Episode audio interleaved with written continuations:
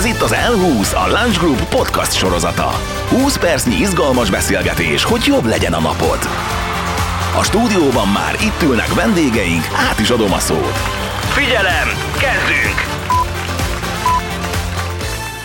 Sziasztok! Az idei év első elhúszadásával jelentkezünk. Új év ide vagy oda. Én 1995-től indítanám mai podcast beszélgetésünket, amikor egy amerikai férfi két bankot is úgy rabolt ki, hogy citromlével kente be az arcát. A férfi azt gondolta, hogy ha papíron a citromlé láthatatlan tintaként működik, akkor a kamera felvételeken majd az ő arcát is láthatatlanná teszi. Hát nem jött be, a rendőrök igen hamar bekopogtattak az ajtaján, viszont a hír hallatán két kutató hihetetlen hihetetlen felismerésre jutott az emberi tudást illetően. Hogy mire, arról ma szó lesz, ahogyan arról is, hogy vajon miért szentelnek a magyar munkahelyek egyre nagyobb figyelmet a munkavállalók szaktudásának fejlesztésére. Vendégünk Gombos Zsanett, a Lunch Group stratégia média kutatás vezetője. Zsani több kollégájával egy éve dolgozik azon, hogy munkahelyén önálló tréningprogramot hozzanak létre. De másik vendégünk is első kézből hoz nekünk tapasztalatokat. Itt van velünk Herceg István coach tréner, a Pro Controlling ügyvezetője. Sziasztok! Sziasztok! Sziasztok! István, coach trénerként te nap mint nap vezetőkkel és munkavállalókkal beszélsz, dolgozol együtt. Szakmától függetlenül igaz, hogy aki nem fejleszti magát folyamatosan, az lemarad? Vagy van olyan eset, amikor mondjuk egyszeri megszerzett mély tudás elég lehet egy teljes karrierhez? Az embernek a kiteljesedése elsősorban azon múlik, hogy nem akar valamit ugyanúgy csinálni holnap, mint amit és ahogy ma csinálja. Szerintem inkább arról van szó, hogy az a tudás, ami ma egy bizonyos névértéken mérhető, az holnap nem fog ugyanannyit mérni. Másrésztről pedig nem gondolom, hogy hosszú távon a kiteljesedés élményéhez vezet, hogy én valamit szándékkal valamit ugyanúgy csináljak folyamatosan holnap, holnap után és azután. Zsani, szerinted miért pont most kezdett el ilyen nagyfokú igény fellépni a munkahelyek irányából a dolgozók tudásfejlesztésére? Hát ha a kommunikációs iparágat nézem, akkor ami nekem a legfeltűnőbb jelenség, és azért ez már egy év, évek óta zajlik, az egyértelműen a tudáserodálódás, illetve ezt az iparágat is elérte a szakmai vagy munkaerő hiány. 10-15 éve, vagy nagyjából 2000-es évek elején jelentek meg médiaügynökségek, reklámügynökségek, és ez egy ilyen nagyon menő volt egyébként reklámügynökségeknél dolgozni. Én személy szerint most is azt gondolom, hogy úgy egyébként az. Volt egy ilyen nagy hype egyébként tényleg így ebben az ügynökségi életben, és, és most egy pici picit nehezebb, vagy inkább jóval nehezebb az embereknek a motivációját, a munkakedvét fenntartani. Ennek számos oka van. Egy a lényeg, hogy, hogy én azt gondolom, hogy a tudás az nem kor és nem, és nem kommunikációs büdzsé függő, úgyhogy ez egy belső igény. Az embereknek erre igénye van, és erre egy szervezetnek reagálnia kell. Jobb eséllyel igénye van. Igen, szerencsés esetben erre igénye van. Igen, pont ezt szeretném kérdezni, hogy egyre több munkahely szervez webináriumokat, továbbképzéseket, akkor szakmai konferenciákra biztosítanak jegyet, ez jól látszik. Na de mi van akkor, ha egy munkavállaló köszöni szépen, de nem kér ezekből a lehetőségekből, mert mondjuk azt mondja, hogy ő délután ötig dolgozik, és ő munkaidőn túl nem szeretne semmit vállalni. Ilyenkor mit lehet csinálni? Most érkeztél meg igazából a kócsok, trénerek munkáját leginkább mozgató kérdéshez. Úgy is föl lehet tenni a kérdést, hogy hogy alakítható ki egy emberben a belső igény. Egyébként bármi iránti belső igény. Lehet a tanulás iránti belső igény. Az, hogy nekem belső igényem legyen arra, hogy ha dolgozom, akkor ne azért csináljak meg valamit, mert nekem mondják, hanem én előtte akarok járni, és még mielőtt neki megfogalmazódna, igényként a fejébe, én megcsinálom. Ugye ezt hívják proaktivitásnak. Ezeket szerencsés esetben mind-mind belső igények mozgatják. Az a kérdés, amit föltettél egy kócsnak, az nyilván egy olyan kategóriájú és műfajú kérdés, hogy minden ember változtatható-e. Na most, hogyha nekem erre kócsként, trénerként az lenne a válaszom, hogy nem, akkor lehet, hogy el kéne kezdenem azon gondolkodni, hogy holnap fölveszem-e ebben a szakmában a munkát. Mert igenis, én is hiszek abban, hogy minden ember fejleszthető, minden ember változtatható, minden emberben kialakítható ez a belső igény. Az persze egy másik nagy kérdés, hogy ez mennyi időt és mennyi energiát emészt fel bizonyos embereknél, amit meg a tulajdonosnak kell eldönteni, hogy ez neki megéri, vagy nem éri meg. Azt gondolom, hogy egy cég esetében, ha elkötelezett a tulajdonos és vagy vezetőség a vállalati kultúra elmélyítésében, akkor a kultúra sarokpontjait jelentő értékekkel mindenkinek azonosulnia kell. Ez egy elvárás. És igenis az első legjelentősebb lépés, hogy az emberekben ez a belső igény kialakuljon, ez egy úgynevezett externális motivációs rendszer. Kívülről kell megindítani először is ezt a folyamatot azzal, hogy én elvárásként transzparens, mindenki számára egyértelmű elvárásként fogalmazom meg, hogy ez egy olyan cég, ahol csak olyan emberek dolgozhatnak, akinek megvan az a belső igénye, hogy ne akarjon holnap ugyan annyit és ugyan úgy tudni, mint ma, tegnap és tegnap előtt. Zsani, te is hasonló szigorral látod ezt a dolgot? Tréneri székből nyilván azt mondom, hogy nézd, én nem szeretem a kell szót, nem is hiszek benne, jó, ne gyere. Én egyébként el tudom fogadni azt, hogy, hogy valaki 9-től 5-ig végzi a munkáját, ha annak valóban minden pontja rendben van, és ebben volt valóban egy ilyen transzparens beszélgetés, hogy mi az ő úgynevezett munkaköri leírása, azt ellátja-e, és mondjuk ő valóban ezt kinyilatkozta, hogy ő most így ennél többet nem szeretne. Én nehezen megfogalmazhatónak tartom azt az igényt, hogy akkor belső igényt úgymond keltsünk fel, én, én, én ezt egy picit ilyen objektívebben látom, tehát a tréning folyamatot azt érdemes nagyon pragmatikus megközelítésre szabni, ahol igen, meg kell hallgatni néhány előadást, meg kell csinálni néhány feladatot, de hogy azt gondolom, amint megjelenik a kell szó, az ugye megöli a belső igényt. Így van. Nincs az a pénz, nincs az a szuper coach, nincs az az investíció sem időben, sem pénzben egy szervezet részről, hogyha az egyéni felelősség, tehát az egyén semmilyen szinten nem lát bármiféle örömet a, a saját munkájában, szerintem e- ekkor valaki nem fejleszthető. És a másik pedig az önmunka, igen, tehát ez egy ilyen folyamatos önmunka, és munkanélkül nincs fejlődés sajnos. Nehogy félreértés legyen, én trénerként, coachként nem a tréningeknek a fontosságát vitatom el. Tehát én azért azt vallom, hogy egy vezető legfontosabb szerepében tréner és coach egy vezetőnek éjjel-nappal nyitottnak kell lenni abban, hogy az embereket trénelje és kócsolja. De Azért ez azoknál az embereknél működik, és az az ajtó azoknak az embereknek van nyitva, akik ezt akarják. Itt most említetted, hogy a vezető a tréner. Ez Igen. azt jelenti, hogy tulajdonképpen egy tapasztaltabb munkavállaló is válhat oktatóvá, vagy külső szakértőt érdemes hívni? Igazából szerintem bárki, akinek megvan az az igénye, hogy akarjon másokra hatni, annak elméletileg megvan az a képessége, hogy tud trénelni másokat olyan kompetenciákban, témákban, amiben ő erősebb, mások pedig gyengébbek. Látni kell az emberek közötti viszonyrendszert, érteni kell, amit az előbb mondtam, hogy tényleg egyáltalán milyen munkaköri leírásokról, vagy milyen pozíciónevekről beszélünk, ezekhez egyébként mit várunk el? Az emberek ezzel képben vannak? Ha nem, akkor, akkor mondjuk el nekik. Tehát, hogy, hogy, hogy, hogy mindenképp azt gondolom, egy olyan ember tudja ezt szervezetre szabottan csinálni, és nyilván itt nem egy egy hónapos dologról van szó, hanem azért ez itt egy hosszú távú fejlődési program, akiben benne van a szervezetbe, ellentétben a motivációs és coaching elők dolgokat viszont úgy, úgy látom, hogy jó, hogyha egy, egy kívülálló végzi, mert hogy azért nagyon fontos a, a külső szemmel látni és a szervezetet, úgyhogy, úgyhogy alapvetően az ideális felállás az, hogy, hogy belső és külső is van. De a felvezetőben említettem ezt a citromleves bankrablót, akinek a története megihlette a Cornell Egyetem két kutatóját, és így jegyezték le a Dunning-Kruger hatást, ami az a jelenség, amikor valaki minél kevesebbet tud valamiről, annál jobban túlbecsüli az azzal kapcsolatos tudását.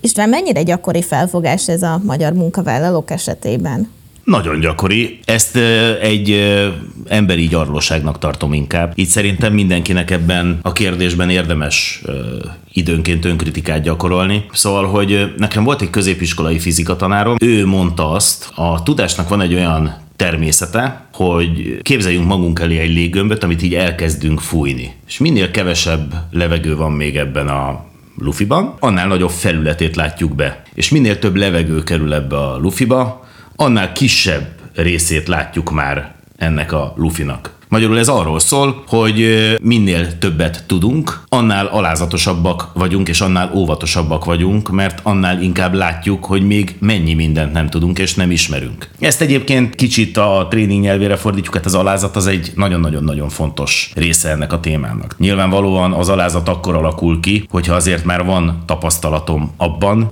van tudásom abban, hogy még mennyi mindent kell ahhoz tudni, hogy én stabil lábakon álljak. Nagyon fontos, hogy a tanulás folyamatában ezt azért a, ö, tudatosítsuk magunkba, ezt a hatást, nagyon érdekes. Zsani, mit gondolsz, hogy, hogy mi alapján ítélheti meg egy vezető, hogy bizonyos munkavállalóknak szüksége van fejlesztésre, vagy akár az összes munkavállalójának szüksége van fejlesztésre? A médiának azért alapvetően van egy alapvonása, hogy nagyon fontos a lexikális tudás. Ez az a tudás egyébként, ami így az elmúlt években tényleg erodálódik, mert hogy szenior emberek egyre kevesebb van, egyre jobban bederál bennünket ez a napi őrület, a nagyon sok e-mail, a tehát hogy a tudás átadás nagy mértékben csökkent. Kevesen tudják, hogy a média az alapvetően egy, egy ilyen erős analitikus gondolkodást kíván. Szoftvereket kell ismerni, adatokat kell értelmezni, adatokat kell interpretálni, abból valamiféle konklúziót levonni, és azáltal válaszolni az ügyfél kérdésére, vagy összerakni egy médiatervet, vagy egy médiastratégiát, vagy egy versenytársi elemzést. Itt a lexikális tudás és az ezzel kapcsolatos fogalmak, fogalmaknak a kifejtése. Például mondok egy példát, a médiában nincs ilyen, hogy, hogy nem tudom, sokan nézték a tévét. Tehát, hogy ez, ez a mondat nem így nem valid, vagy kevesen olvassák, vagy sokan kattintották a hirdetést, tehát egy riportot nem küldhetek ki így.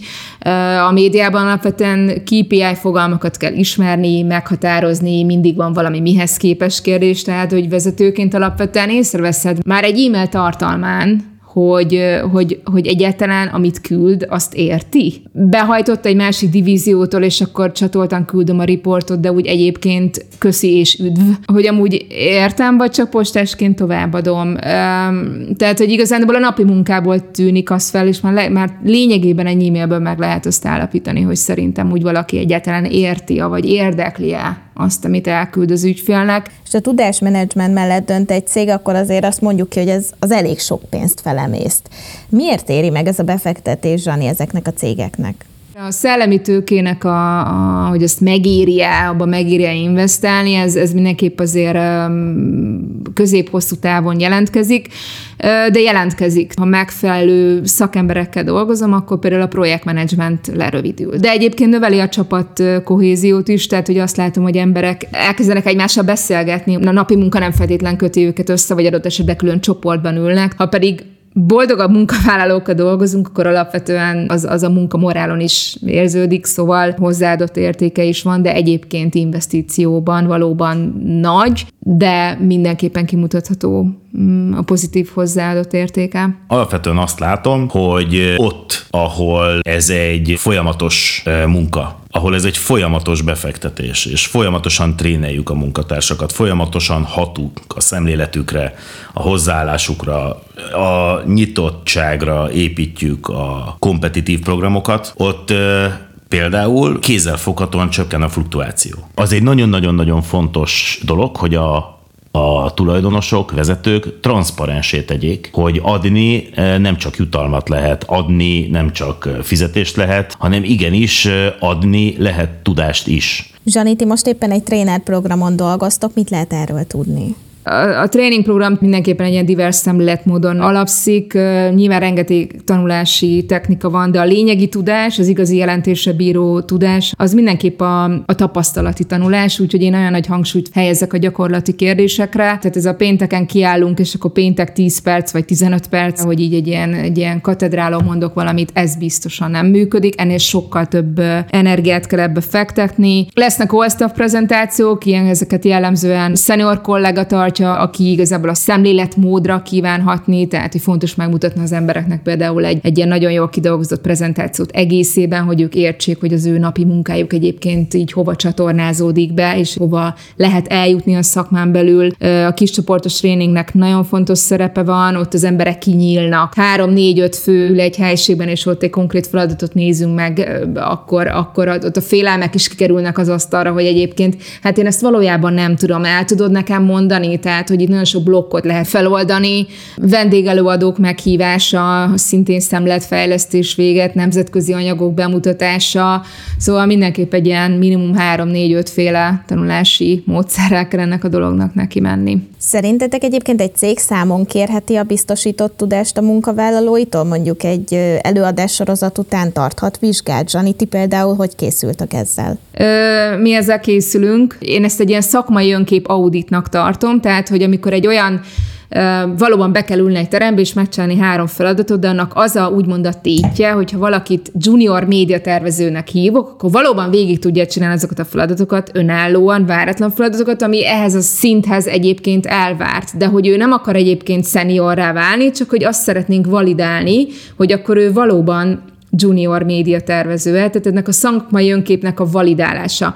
Viszont van olyan a programnak olyan része, amikor igen, konkrétan vizsgafeladatokat úgymond meg kell csinálni, tehát ez nem, nem úgy történik, hogy akkor a staffon mindenkinek elküldjük, hogy hány pontot ért el, le kell kommunikálni, tényleg transzparensen fel kell vállalni, hogy mi lesz a vizsgának a módszertana, hogyan lesz ez értékelve, és én, én alapvetően ezeket egy ilyen van van beszélgetésben bonyolítom le. Hogy kell elképzelni egy ilyen tréninget, meddig tart és hány ember vesz részt? Kis csoportra szabva, tehát mondjuk nekem ez jelent per tréning, hogyha egy ilyen 20 főről beszélünk, és 3-4-5 fős csoportokra, akkor ezt be tudjátok szorozni, tehát ez annyi feladatnak az előkészítése, és le mentoringolása és értékelése. Tegyük föl föl egy bizonyos területen ez számoljunk csak egy órával, hogy egy tréning, akkor most gondoljunk bele, 20 órát nem dolgozik valaki. Ez ezt jelenti. És ez nem kevés pénz. Azt látni kell, hogyha én beáldozok 20 munkaórát azért, hogy valaki jobb legyen, akkor szerintem döntesen úgy egy tulajdonos, hogy visszaméri, hogy ez a tudás, ez egyébként megtérül-e. Egy tréning soha nem azért kerül sokba, mert a tréner elkér x forintot egy tréning napért.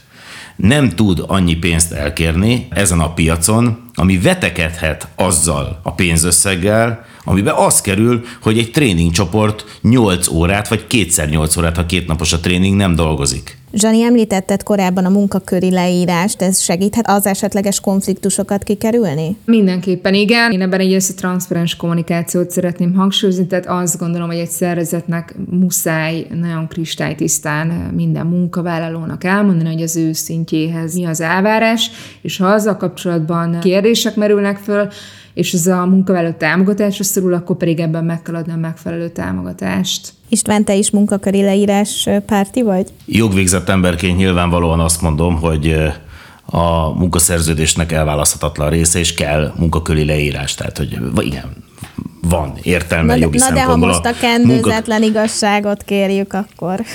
Természetesen meg is kapjátok. Én nem vagyok híve. Elmondom miért. Nagyon érdekes reflexiókat tud kiváltani a munkakörű leírás emberekből. Nagyon sokszor találkoztam olyan nem kívántos jelenséggel, ahol egyébként egy munkatárs valamit azért nem csinál meg, azért konfrontálódik a vezetőjével, a megbízójával, mert hogy ez nincs benne a munkaköri leírásában. Elmondom, hogy ez mire bizonyíték. Az, hogy a mentalitásával komoly problémák vannak. Ő ne azért csináljon meg valamit, ne azért álljon be a sorba, mert ezt a munkakörű leírás és a munkaszerződés elvár, hanem azért, mert neki erre belső igénye van. Nagyon érdekes és fontos üzenet, hogy ez a belső igény, ez mennyiszer felmerült most kifejezésként a mai beszélgetésünkben. Hát zárásként jó lenne egy pár tippet ellesni tőletek, mint szakértőktől. Ti most éppen hogyan fejlesztitek magatokat? Hát én nagy podcast rajongó vagyok egyébként, hiszem is, hogy azért van két fülünk és csak egy szánk, hogy amúgy alapvetően többet figyeljünk, mint beszéljünk. Úgyhogy én, én, én így sokat figyelek kifele és befele. Én azt gondolom, hogy vezetőként így a reziliencia is egy ilyen nagyon fontos csapás irány, úgyhogy így ez a mentális erőnlét, úgyhogy a saját mentális erőnlétünk fenntartása, hogy nagyon gyorsan felállni minden szituációban, felszívni magunkat, és, és egy újabb hét kezdődik, úgyhogy, úgyhogy így, így a mentális egészség, sport, olvasás, emberi kapcsolatok, azt hiszem, hogy ez a, ezek a fő töltőpontjaim. István, te hogyan fejleszted magad, ha akasztják a hóhért?